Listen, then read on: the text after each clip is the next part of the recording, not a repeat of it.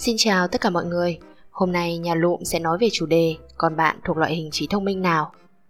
Có rất nhiều bậc phụ huynh, cho dù con mình có thông minh thật thì vẫn nghĩ là trẻ vẫn chưa đủ thông minh và luôn muốn làm sao đó để con trở nên thông minh và sáng dạ hơn nữa. Vậy, trong mắt các bậc phụ huynh phải như thế nào mới được coi là thông minh? Có nhiều trẻ từ nhỏ đã bộc lộ khả năng ghi nhớ tốt như biết đếm số, nhớ tên các con vật, nhớ số điện thoại chẳng hạn. Có trẻ thì lại có tài ăn nói và khả năng ứng biến với tình huống nhanh. Một số bà mẹ nhìn vào đó và nghĩ con mình không được như con nhà người ta, vậy nên cho rằng con của mình không thông minh. Trên thực tế, khả năng ghi nhớ hay giao tiếp chỉ là một trong số nhiều yếu tố của trí thông minh. Vậy, không thể quy chụp việc bé không có khả năng ghi nhớ tốt hay không giỏi giao tiếp là trẻ không thông minh được. Theo nghiên cứu của nhà tâm lý học Howard Gardner, công bố năm 1983 có đến 8 loại hình trí thông minh khác nhau. Một trẻ có thể sẽ có một hoặc nhiều trong số những loại hình trí thông minh này. Tuy nhiên, với mỗi trẻ khác nhau thì sẽ nổi trội lên một loại hình thông minh khác nhau. Vậy, 8 loại hình trí thông minh này là gì? Thứ nhất, trí thông minh logic, toán học. Trẻ có trí thông minh này sẽ hình thành được lối tư duy rõ ràng, khoa học cùng óc phân tích, suy luận đáng nể.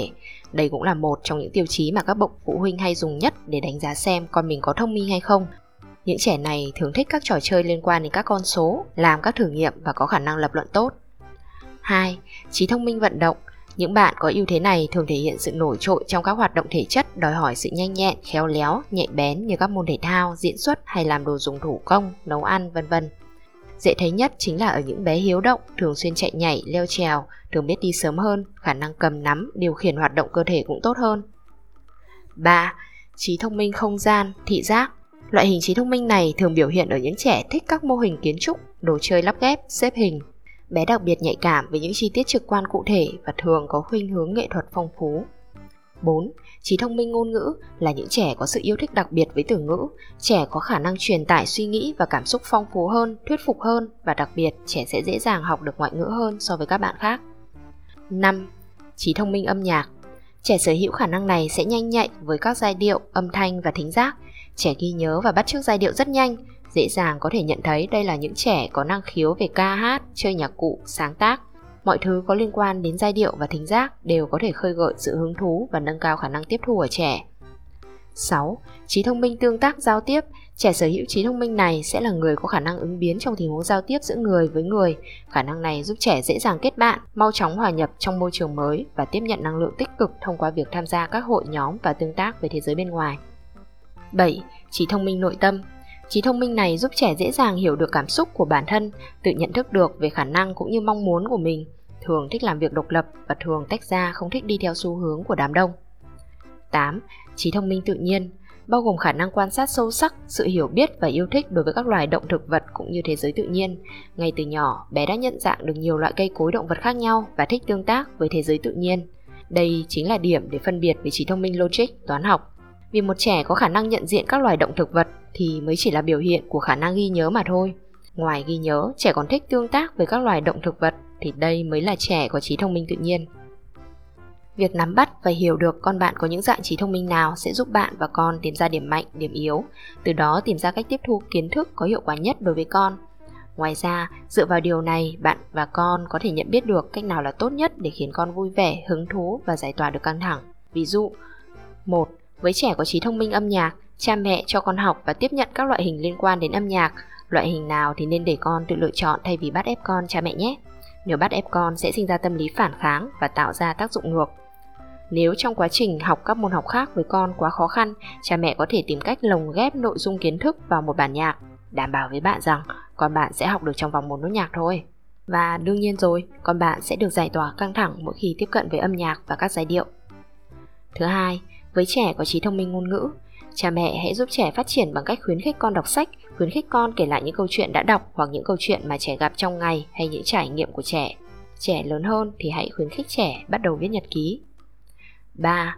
Với trẻ có trí thông minh logic, toán học, hãy cho trẻ chơi các trò chơi liên quan đến con số, ghép hình, cờ tướng, cờ vua.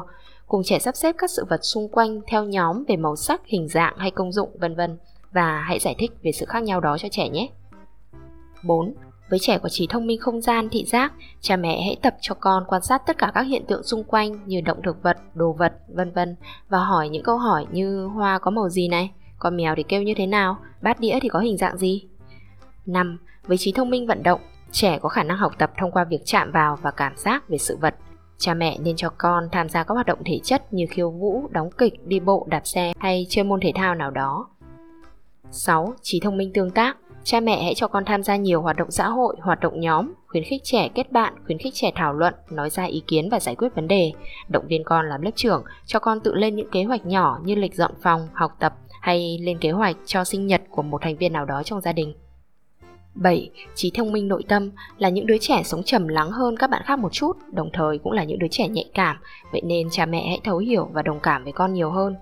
Con có ưu điểm là có thể nắm bắt cảm xúc của bản thân và người khác rất nhanh, và một trong những cách khiến con cảm thấy thoải mái, giải, giải tỏa căng thẳng đó là làm việc hoặc thư giãn một mình.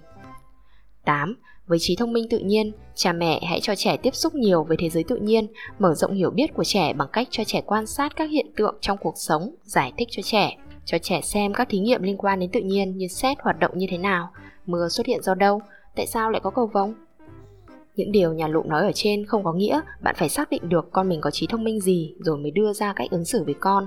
Hay giả như con bạn không có trí thông minh âm nhạc thì thôi, không cho còn tiếp xúc với những thứ liên quan đến âm nhạc nữa. Hãy cứ cho trẻ tham gia trải nghiệm đủ các lĩnh vực, các phần trong cuộc sống, từ đó xác định được khả năng của trẻ và trên hết, nếu trẻ chưa có thì ta có thể giúp trẻ rèn luyện để có được sự phát triển toàn diện nhất có thể. Thiên tài chỉ có 1% là năng khiếu bẩm sinh, còn 99% là do khổ luyện. Câu nói nổi tiếng này của Thomas Edison có lẽ mọi người đều đã nghe thấy rất nhiều. Vậy nên nhà lụng tin rằng tất cả mọi thứ đều có thể học và nếu không được rèn luyện thì dù con bạn có năng khiếu đi nữa, trẻ cũng sẽ không thể biến nó thành lợi thế cho bản thân mình được. Cha mẹ hãy ngưng việc đặt kỳ vọng lớn và tạo áp lực lên trẻ.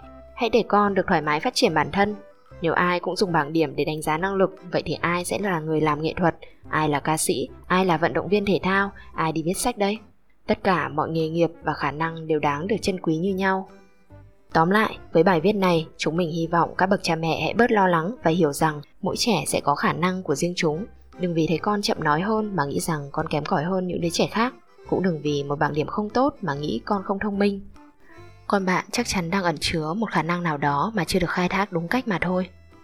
Chủ đề ngày hôm nay đến đây là hết rồi. Cảm ơn mọi người đã chú ý lắng nghe và hẹn gặp mọi người trong những chủ đề tiếp theo.